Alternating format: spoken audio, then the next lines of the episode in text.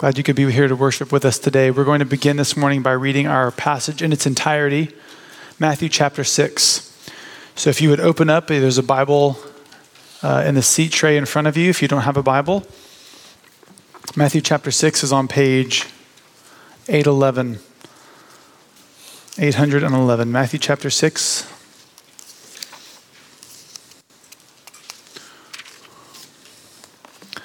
We're going to read the entire passage today from verses 1 through 18.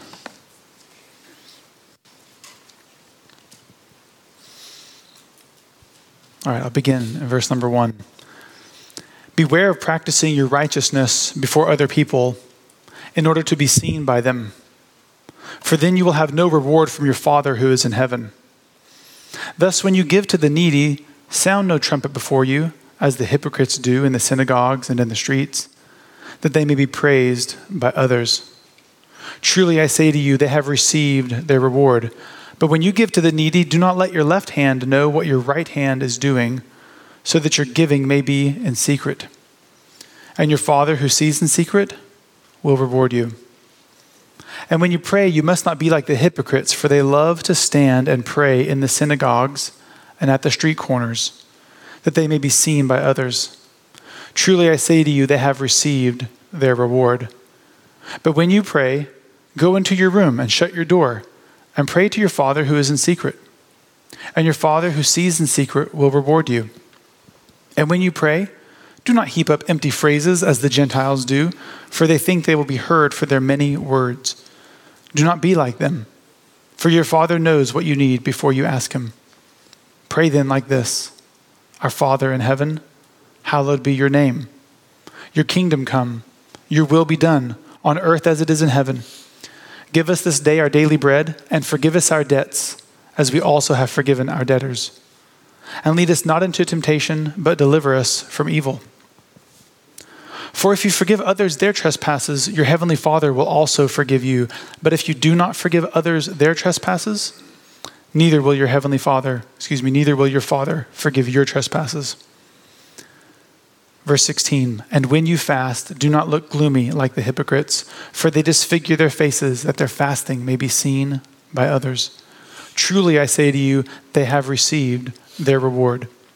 But when you fast, anoint your head and wash your face, that your fasting may, be, may not be seen by others, but by your Father who is in secret. And your Father who sees in secret will reward you. Let me pray for our preached, our, our time in the Word this morning. Our Father, we thank you again for your Word, that we have it in a language that we can understand, and we have an ability to be able to gather together to hear it preached this morning. And if it's only by the power of your Spirit that what is spoken this morning, what is read this morning, can penetrate the heart. And so I pray that that would happen, that you would give us ears to hear and eyes to see the wonderful things that are here in the scriptures and that you would bring conviction upon all of us. That we would grow in our love toward you, our joy in you. It's in Jesus' name we pray. Amen. My goal for you this morning is that as a result of hearing this sermon, that your heart will be so stirred by the Word of God through the power of the Spirit that you will be zealous to put to death the desire to be seen and rewarded from people that Jesus describes here in verses 1 through 18, and that you will be zealous to practice your righteousness out of the overflow of your relationship with God, and that you will hope in the reward from God, since only the reward from, only the reward from God satisfies the human heart. This is my goal for you this morning because I believe this is what Jesus' goal was in speaking these words in verses 1 through 18. So let's begin with point number one this morning beware the desire to be seen. When we look at our passage in verse number one, we read this Beware of practicing your righteousness before other people in order to be seen by them, for then you will have no reward from your Father who is in heaven. We read here that Jesus gives us a warning saying, Beware. And we need to pay attention to exactly what Jesus is warning us about. Jesus is not saying, beware of practicing your righteousness. He's not saying, beware of practicing your righteousness in front of other people. Because if that was his warning, there would be a conflict between Matthew chapter 6, verse 1 and Matthew chapter 5, verse 16, which he would have just spoken a few minutes earlier, because this is just a continuous sermon here. 516 says, Let your light shine before others so that they may see your good works and give glory to your Father who is in heaven. So Jesus isn't warning us here about practicing our righteousness in front of others. Instead, he's warning us against practicing our righteousness in order to be seen. Jesus tells us then why. You see the word for that comes after that. He's telling us why he's giving us the warning. Verse number one, verse, the end of verse number one says, For you will have no reward from your Father who is in heaven. So either we practice our righteousness to be seen by people, or we practice it to be seen and rewarded from God. If it's the former, well, then there's no reward from God at all. If you ask people who are familiar with Matthew chapter 6, typically you ask them, Oh, what's Matthew chapter 6, verses 1 through 18? What is it trying to, to teach? What's a summary statement? Most people would say, Oh, Matthew chapter 6 is trying to teach us that we should give to the poor, that we should pray, and that we should fast.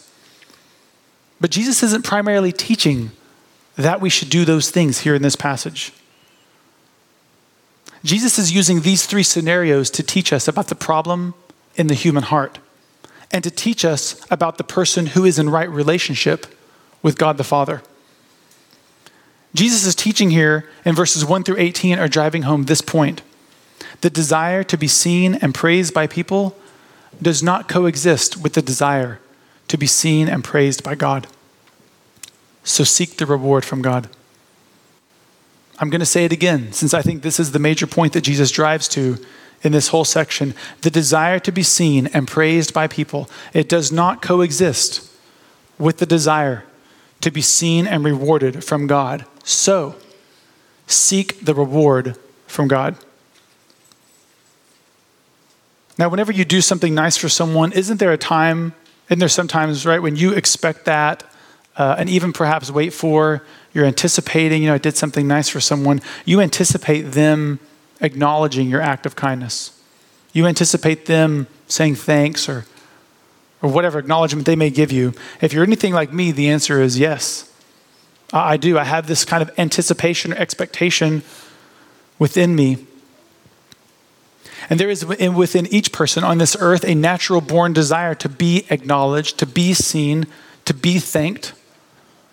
We like others to make much of us, especially to thank us. We want others to be happy with us, to enjoy us, and we want them to express their joy to us. We desire to be seen by people and we desire to be praised by people. And in Jesus' warning here in Matthew chapter 6, it is clear that the desire to be seen and praised by people does not coexist with the desire to be seen and praised by God. And so, what must we do? Well, we must seek the greater reward from God. And the one who seeks the greater reward from God goes to war against their natural desire to be seen by people and daily puts to death those desires so that our hearts are not led astray like the hypocrites and so that our heart's desires become to be seen and rewarded by God alone. So I want to look at point A, 1A and 1B together this morning being seen and praised by others, and paid in full. They are intertwined with one another as we walk through the passage. By the way, I didn't explain this earlier, but we're going to walk through all three scenarios in the first point. We're going to walk through all three scenarios in the second point, and all three scenarios in the third point. So if you want to know why Josh is going through it, and then back through it, and then back through it, I want you to see it from different angles. So let's begin point 1a and 1b by looking at verse number 2. Thus, when you give to the needy, sound no trumpet before you, as the hypocrites do in the synagogues and in the streets, that they may be praised by others. Truly, I say to you, they have received their reward. So, can you imagine the scene? Someone going to go give to the needy, and there's a trumpet, right? Kind of a loud instrument sounding in front of them. And why are they giving to the needy? Well, verse number two tells us so that they may be praised by others. They are not giving to the needy to help the needy, they are giving to the needy to receive praise from those who see the giving. And what does Jesus say about them? Truly, I say to you, they have received their reward. The idea here in the Greek with the word received is that they have received their reward in full. That is, they have been fully compensated by being seen by someone else and being praised by them, and they'll receive nothing else. Desiring praise from people and desiring praise from God do not coexist. Okay, so now we've looked at giving, let's look at prayer, specifically in verse number five. And when you pray, you must not be like the hypocrites, for they love to stand and pray in the synagogues and at the street corners, that they may be seen by others. Truly, I say to you, they have received their reward. We read here that there was a group of people. Did you notice?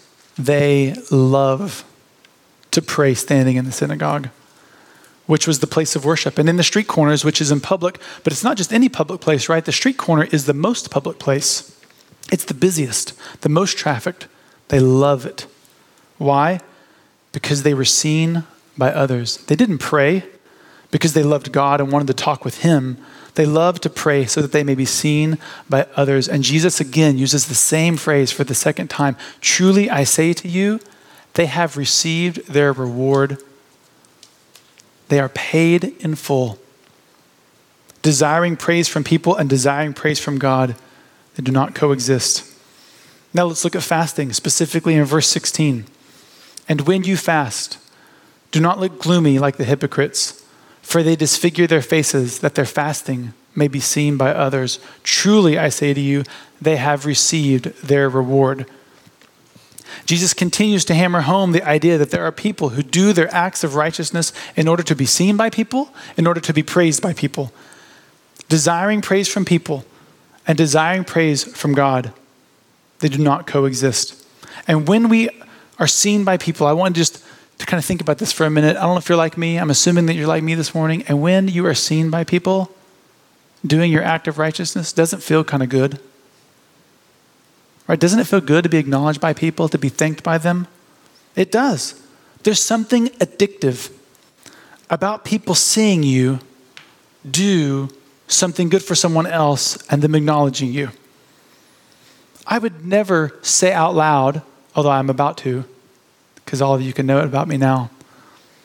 I actually wash the dishes sometimes to be seen by my wife. I do. Right? And when no one actually sees me washing the dishes, my kitchen's kind of big. I live in the church parsonage.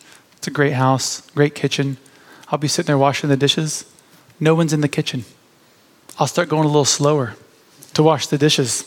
I'll make sure there's other dishes over on the table that I can wash because nobody's coming in to see me washing the dishes. Right? It's true. I mean, we laugh, but wow, it's so true to the natural born self. It feels so good to be seen and recognized, but I might as well just hang a sign around my neck that says, I'm doing this to be seen by people and be rewarded by them. The desire of the heart to be seen and praised by others is something that we would rarely admit to outside of the Word of God and the Spirit of God bringing conviction upon us. But the natural born self loves to be seen and praised, just like the hypocrites. And we see this word hypocrite here in our passage this morning. So let's spend just a minute thinking about the word hypocrite. Were the people, when we think of, typically think of a hypocrite, it's somebody who says, I'm going to do something and they, and they don't do it the way they say others should do it. But here, were the people in these three scenarios that Jesus calls hypocrites, were they pretending to give to the needy and didn't actually give? Like, here's my money for the needy, right? And then I go to put it in the bowl and don't actually release it, kind of put it back in my pocket. Were they pretending to give to the needy? Of course not. They actually gave to the needy. Were they pretending to fast? No, no, they were actually fasting. So pretending to be something that they were not is not the type of hypocrite that Jesus talks about here. It wasn't a conscious choice per se.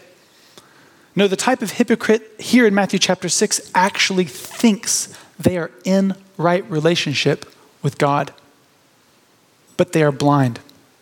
Their acts of righteousness, if you will, is practiced because they love to be seen by others. The desire, they desire to be praised by others. They are hypocrites because they are not in right relationship with God, even though they think they are, and even though they are trying to display to others that they are. The desire for praise and recognition from people is so strong, and ultimately, it will lead the hypocrite onward in the path toward eternal destruction. So, why would my prayer for you this morning be for you to put to death the desire to be seen and rewarded from people? Where does this language of put to death even come from? Well, it comes from Romans chapter 8, verse 13, which says this If you live according to the flesh, you will die. But if by the Spirit you, and here's the phrase, put to death the deeds of the body, you will live. The reward from people is what we naturally desire just simply because we are born as human beings. And if you live according to that natural desire, you are on the path to eternal destruction and eternal separation from God. But if you have come to believe in Jesus, then the Spirit of God lives in you. And if by the power that comes from the Spirit of God, you are putting to death the desires that seek to be rewarded from people and to be seen by them, then you will live eternally with God. Why? Say, how can Josh say that? Because the putting to death of what our natural born self desires shows that we hope in a greater reward than the temporary, not lasting, being seen by people and praised by people reward. So if the reward from people is what you desire, you will get it. And you'll be, and you'll be paid in full. And your end will be eternal destruction. But as you Jesus, hear Jesus' words this morning from Matthew chapter 6 and you hear Romans 8:13, if your affections incline toward obeying your master, the Lord Jesus, and seeking the reward from God, then be encouraged this morning. It's only the hypocrite, and it is the hypocrite, who continues to think that they are in right relationship with God, even though they only desire the reward of being seen by people. Now, I want us to just consider for a moment does this mean that we should not express gratitude to others for helping us? Because if we're saying, I don't want other people to be led down a path of being seen and rewarded by people, should I just simply not say anything when people do good or, bad, or do, do good? No, it is actually good and it's right and it's biblical for us to express our gratitude and joy in others. So we should express when people sacrifice their time and their energy and their money to bless someone else, and we have the opportunity to see their good works and give glory to their Father who's in heaven and allow them to give glory to their Father who is in heaven, we should do those things.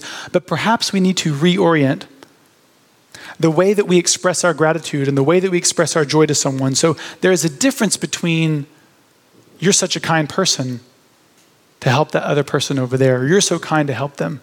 There's a difference between that and the, and the phrase, I'm so thankful to God that you serve that person by helping them. Ultimately, we know that it's not the words that make the difference, but the heart behind the words. So, really, what we need is a heart reorientation for how we express gratitude and encouragement to other people, which will come out in our words. So, let's be mindful of how we express our gratitude or our joy to others as we see them serving well doing acts of kindness, practicing their righteousness. And then the question is well, what if I'm on the receiving end of, of, of, gratitude? What if I'm on the receiving end of someone seeing my good works? Does this mean that if someone expresses that gratitude or joy, I should just kind of like, oh, no, no, no, no, don't say that, don't say that. I'm tempted, I'm tempted to be, the, you know, by the reward, by, from, I'm tempted by the reward of being seen by people. No, I don't think that we should do that either. I don't think that's honoring to our Father. We should humbly accept their appreciation giving thanks to God for Him helping us. And then we move on as we strive to put to death the desire to be praised by people. We don't have to overcomplicate the receiving of praise and the giving of praise to other people because our good works are supposed to be done in front of others so that our Heavenly Father will be honored. So we just need to be mindful and intentional with how we express our gratitude or our joy in other people's service, and then also be mindful of how we receive other people's gratitude. Jesus taught that acts of righteousness which flow from a heart to be seen by others is hypocritical. Jesus' primary concern is the heart. That doesn't mean, though, that Jesus was unconcerned with how to practice righteousness. There are important points to learn about giving and about fasting and about praying and so I want to go back through verses 1 through 18 now, Matthew chapter 6, verses 1 through 18, and let's look at what Jesus teaches in order to know how we can practice our righteousness. So, point number two in your outline know how to practice your righteousness. First, we're going to look at point 2a, giving to the needy. I'm going to read verses 3 and 4. But when you give to the needy, do not let your left hand know what your right hand is doing, so that your giving may be in secret. And your Father who sees in secret will reward you. As with all three sections here, Jesus does not begin with the word if. If you pray, if you give, if you fast, but he says when. The expectation that Jesus has is he's, he's assuming and expecting that these three ways of practicing righteousness are part of the normal life of someone who is in right relationship with God. Do not let your left hand know what your right hand is doing. He says a very odd phrase there, right? Clearly, Jesus isn't saying that we should hide one of our hands behind our back as we give with the other hand. He's simply trying to say that when we give, let's give in a way that isn't meant to be seen by people. Let's give in a way that perhaps no one's going to know who actually gave. We can imagine a scene in Jerusalem at the time when Jesus lived where there were poor, there were beggars, there were widows and orphans, people in need, and they would sit, stand near the temple, near the synagogues to receive the almsgiving from other people who would go to worship that day. And there was a way to give to the needy that did not draw attention to the giver. One could simply walk by, put the money in the bowl or the container, and then move on without looking back, without needing to be seen. And when we give, whether to the needy or whether we give our tithe to the church or whether we financially support missionaries, there are ways that we can give which do not draw attention to ourselves. I mean, I, have I've even come to the point recently where I'm thinking, huh, I don't know if I'm going to hang that letter up on my refrigerator because I love it when people see that I support such and such a ministry. I, they're on my, I'm like, oh, am I doing, am I putting this letter up on the fridge so that I can be seen by people? I'm just thinking about all the aspects of, of my life here the last month. I'll share more in a little bit. So before we give, we need to consider whether our giving is driven by a desire for someone, even one person, to see us, to notice us, or whether it's driven by a desire to honor God with what He has given us. We should be zealous to practice our righteousness in the area of giving to the needy and supporting Christian ministries. But we have to be careful not to practice our righteousness with the desire to be seen by people. So that is how Jesus talks about giving to the needy. So let's look at prayer. I want you to look at point 2b with me on your outline praying. So let's look at verse 6. But when you, but when you pray, go into your room and shut the door and pray to your Father who is in secret. And your Father who sees in secret will reward you. The first observation we can make is that Jesus is not teaching that prayer should only happen in private behind a door. I mean, Jesus himself prayed in public. The apostles prayed in public. So he's not just teaching here that prayer only and ever happens in private. So, what is Jesus trying to teach here? Well, he's teaching this the, the prayer itself presupposes a relationship with God and is a conversation with God. A lot of times in Bible translation, when you go to translate the Bible into other languages, there is no word for prayer per se. And it's just the word for talk or to speak with. So it, it makes sense because we have a fancy word called prayer, but really we're just talking with God when we pray. You see, prayer is not something that we do for the sake of modeling to others our closeness to God. It is, a, it is primarily a conversation that happens in private between us and God. And then from that abundant private conversation flows your public conversation with God in front of others. I don't primarily talk with my wife in public. I mean, I do talk with my wife in public. I like my wife. But talking about intimate, personal things, we talk about that in private. And we have private conversation. There is a place for private conversation with my wife, but there's also a place for public conversation. But the primary place I talk with my spouse is in private. And the same should go for us in prayer. We should converse more with God in private than we do in public. When we look at the totality of our prayer lives, do we find that we pray more in public or more in private? Do we pray more at like meal times, protection for the car when we're driving, at meetings at church? Or do we find praying, or do we find ourselves praying more in our prayer closet, in private, actually communing with God in relationship? Our public prayer life should flow out of our private prayer life. We should be zealous to spend time with God in private prayer. In order to strengthen that relationship.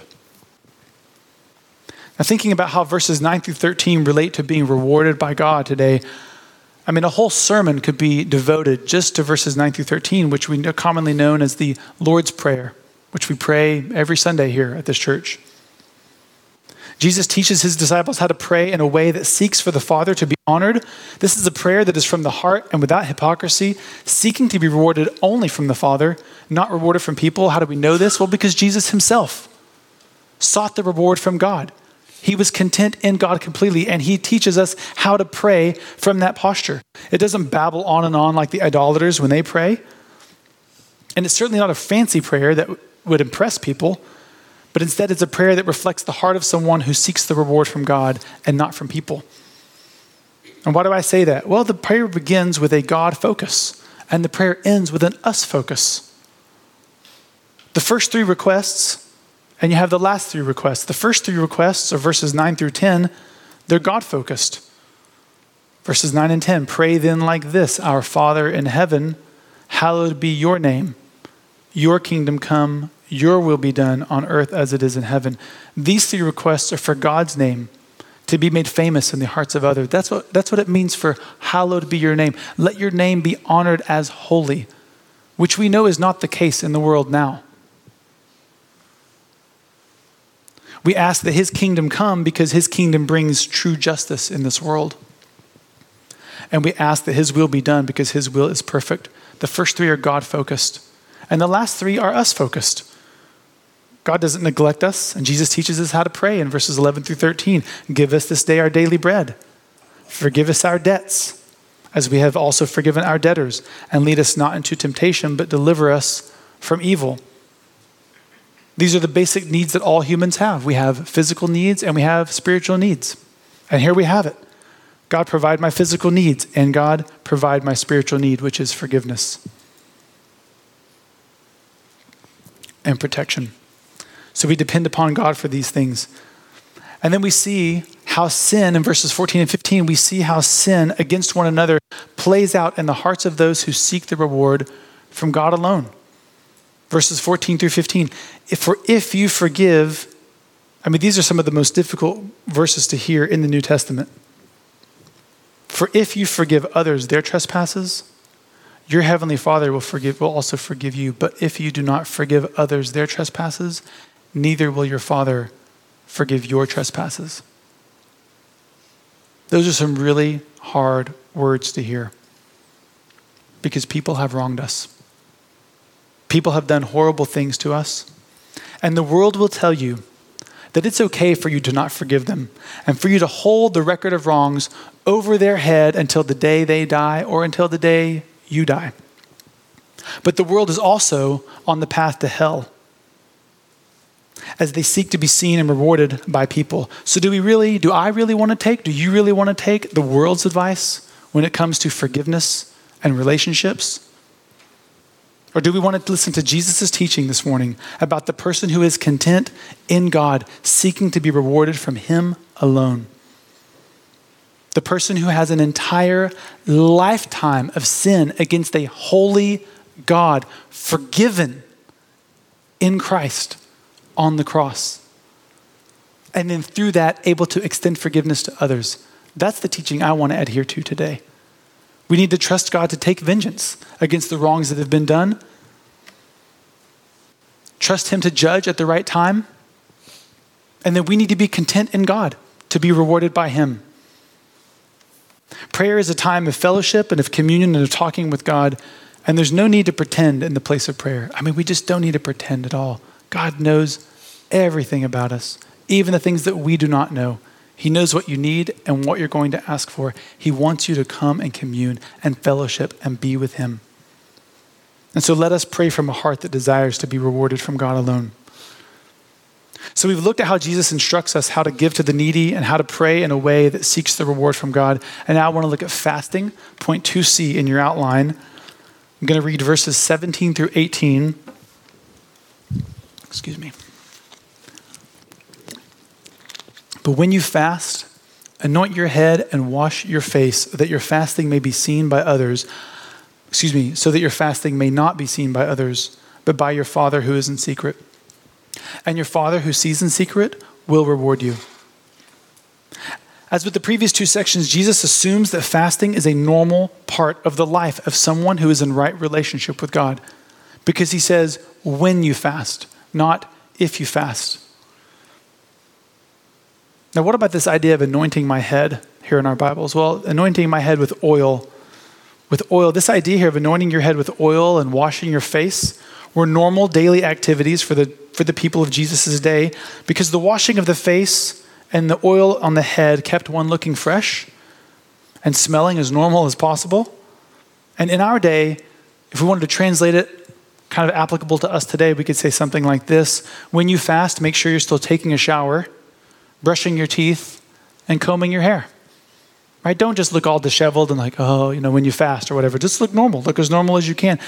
Jesus assumed that we would fast. Now, fasting from food is the most obvious thing that we can think of. Like when you think about fasting, people think about typically about fasting from food, but fasting doesn't only apply to food. Fasting is simply choosing to forego something in order to spend extra time in God's presence. So if I forego food, I'm not eating. I'm going to spend extra time in God's presence. I don't got to make the food. I don't need to prepare it. I don't need to eat it. That's 45 minutes that I can spend. I'm going to say it again. Fasting is simply choosing to forego something in order to spend extra time in God's presence. So perhaps what you choose to give up is not food, but the hour a day that you spend reading news or the two hours a day some of you might spend reading news on the internet. Right? You forego that in order to spend that time not doing something else, but doing something with God. Reading the Bible, praying. So if you choose to fast from a meal once per week, maybe you choose to fast because you want to pray for the elders of your church or for the prayer requests that are shared here. You see, I want you to be zealous for fasting. And by fasting, you spend time in God's presence that you wouldn't have otherwise had time for. And doing so, you seek the reward from God. So we should know how to practice our righteousness. Why? Because we desire a greater reward than what people can give us. When we are in right relationship with God, practicing our righteousness is an outflow of that relationship. When you give to the needy, you give knowing that everything that you have has been given to you. When you give to the needy, you are actually more dependent upon God to provide the things that you need. When you pray in private, you commune with God, and then when you pray in public, it's an overflow of that private prayer time. When you fast, you do so because you have experienced that God is more satisfying than whatever you're giving up temporarily. When you fast from food, you say to God that you need Him more than that food. So, what can possibly fuel this type of giving, this type of praying, and this type of fasting? The only fuel adequate enough is hope. It is hope in the reward from God. So let's look at point number three in your outline this morning hope in the reward from God. I want us to look back now at each of the three scenarios, and I want you to notice the same phrase from all three sections. Verse number four, the very last phrase at the very end, and your Father who sees in secret will reward you. Verse number six at the end, and your Father who sees in secret will reward you. Verse 18 at the end, and your Father who sees in secret will reward you. Jesus is not teaching us here that God only resides in some secret place. Let's not get fixated on the exaggerative language that Jesus is using here to make a point, because Jesus is making this point. Do what you do out of relationship with the Father, He will reward you. And His reward is way better than being seen by people or being praised by people. And so before we look at point 3a, I just have a question. Do we believe that God will reward us? Said, Jesus says it three times in this passage. His reward is great and far surpasses any reward that people could ever give us. But do we believe what Jesus is teaching here? So let's look at point 3a. God sees all that we do. You see, our Father in heaven, He sees everything that we do, for better or for worse. He sees into our hearts, He knows the depths of our depravity and of our sin, and yet He still chooses to work with us and to work on us. The idea in these three verses that God sees in secret is not meant to make you feel squirmish this morning. It's actually meant to make you be confident that you can be content to work in secret, that you can work in secret, confident knowing that God sees. No good deed, no act of kindness, no act of righteousness that we do goes unnoticed.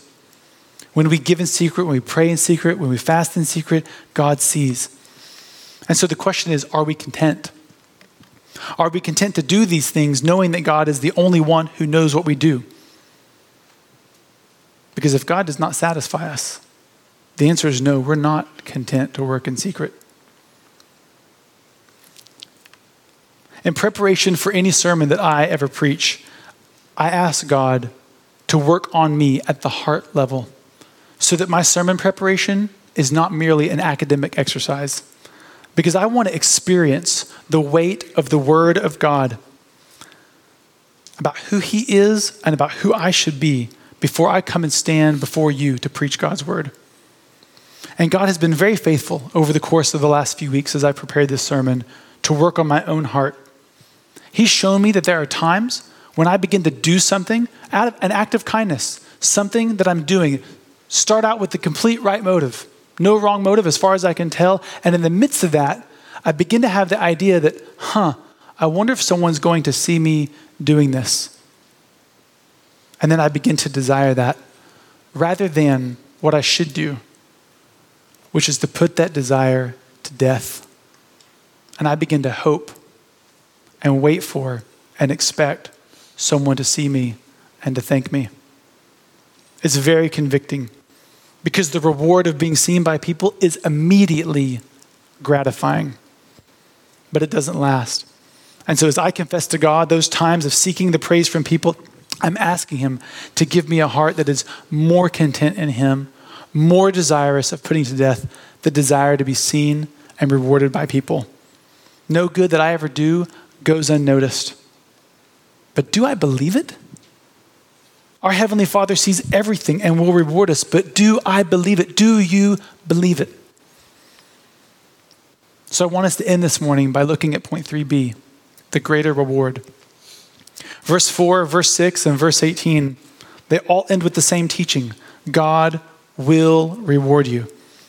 Jesus promises that when our acts of righteousness are done out of relationship with the Father in heaven, then our Father Himself will reward us. And I think probably everybody's question, if you don't have it, that's okay. But most people's question in your mind is, well, what's the reward?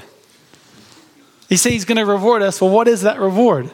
And for some of you, the answer is going to be glorious. And for others of you, the answer is going to be a letdown. And your reaction all depends upon the current state of your relationship with God. Because the reward is God. He is the reward. The acts of righteousness that we do flow out of being in right relationship with Him. And as we live life and practice our righteousness, we grow in satisfaction in God as the one who provides for us. And so we experience being needy. We give to the needy, we experience being needy, and He satisfies that. And we depend upon Him. He is the one that we fellowship with. And as we pray, we spend time with Him in relationship, in His presence. And then as we fast, we remember, You're my sustainer. You're the one who sustains every second of every day. Our relationship with God grows deeper by practicing our righteousness in these ways, and we are more satisfied in God, and yet we feel the tension of living in a body that is prone to laziness and to selfishness and to weakness and to whatever other word you want to put there for yourself. I just know these are three that laziness, selfishness, and weakness, those are mine. And the tension is meant to cause us to long even more for the day when we are resurrected from the dead and finally and fully in God's presence forever. We will receive a resurrected body that we can't even begin to imagine now the quantitative and the qualitative difference of joy we will experience in God than we do on this earth. God Himself is the greater reward. So if you call yourself a believer in Jesus today, and this idea of God Himself being the greater reward, if it doesn't thrill you, if it doesn't excite you, if it doesn't cause you to go, yes, then this is the question I would ask of you this morning. There are four kinds of soil that Jesus taught about. And it's the fourth kind of soil that receives the gospel with joy and bears fruit. But that third kind of soil, it does actually believe with joy, but something happens. It's the deceitfulness of riches. I'm going to get it out of order here. I need to look back at my manuscript. I apologize. It's the cares of the world and the deceitfulness of riches that choke out the seeds that were planted. And if that describes you, if the cares of the world and the deceitfulness of riches have choked out joy in God, then I would just say, pray and ask God to give you a godly sorrow over your ambivalence to your relationship with Him, over your ambivalence to the Word of God. And then repent and turn from the temporary satisfaction in this world's goods, the temporary satisfaction you get from the riches, but they're completely deceitful, and turn toward a path that leads toward eternal, from the path that leads toward eternal destruction to a path that will give you true life. Believe in the Lord Jesus. Be fully satisfied in Him. He is the reward. And if you have yet to believe in Jesus, if you're here today, you're saying, no, not a Christian, don't know what I think about this stuff, you know what I'm talking about. That when we are seen and rewarded by people, it does not last. We desire it even more. There is a greater reward of God Himself. A relationship with God through Jesus Christ fully satisfies joyfully. We were created to know Him and be in relationship with Him forever. So believe in the Lord Jesus so that you may have relationship with God the Father. And if you are a believer this morning here, I think my challenge is clear. Beware of the desire to be seen and rewarded from people. The hypocrite thinks they are in right relationship with God, they are not. That's the reason Jesus says, beware of it. And as you find your contentment in God, be zealous to practice your righteousness. And then let's hope. Let's hope in the reward from God, which is God Himself. He is the great reward. Let me pray for us. Our Father, we give you thanks this morning that you are our great reward, that you are the one who satisfies fully and completely in every way. And we feel the tension in this body and it causes us to desire and to long even more for the day of Jesus' return, for the resurrection of the dead, the day that we are that we are fully restored with you in relationship and enjoying you without taint of sin, just fully and completely. We just so long for that day. But between now and then, God, by the power of the Spirit, empower us to continue to put to death the desires, to be seen and rewarded by people. Help us to just to grow in the desire to be seen and rewarded by you. Let us believe it fully, completely, work it out in our lives. God, for your glory, for our good, we pray these things. In Jesus' name, amen.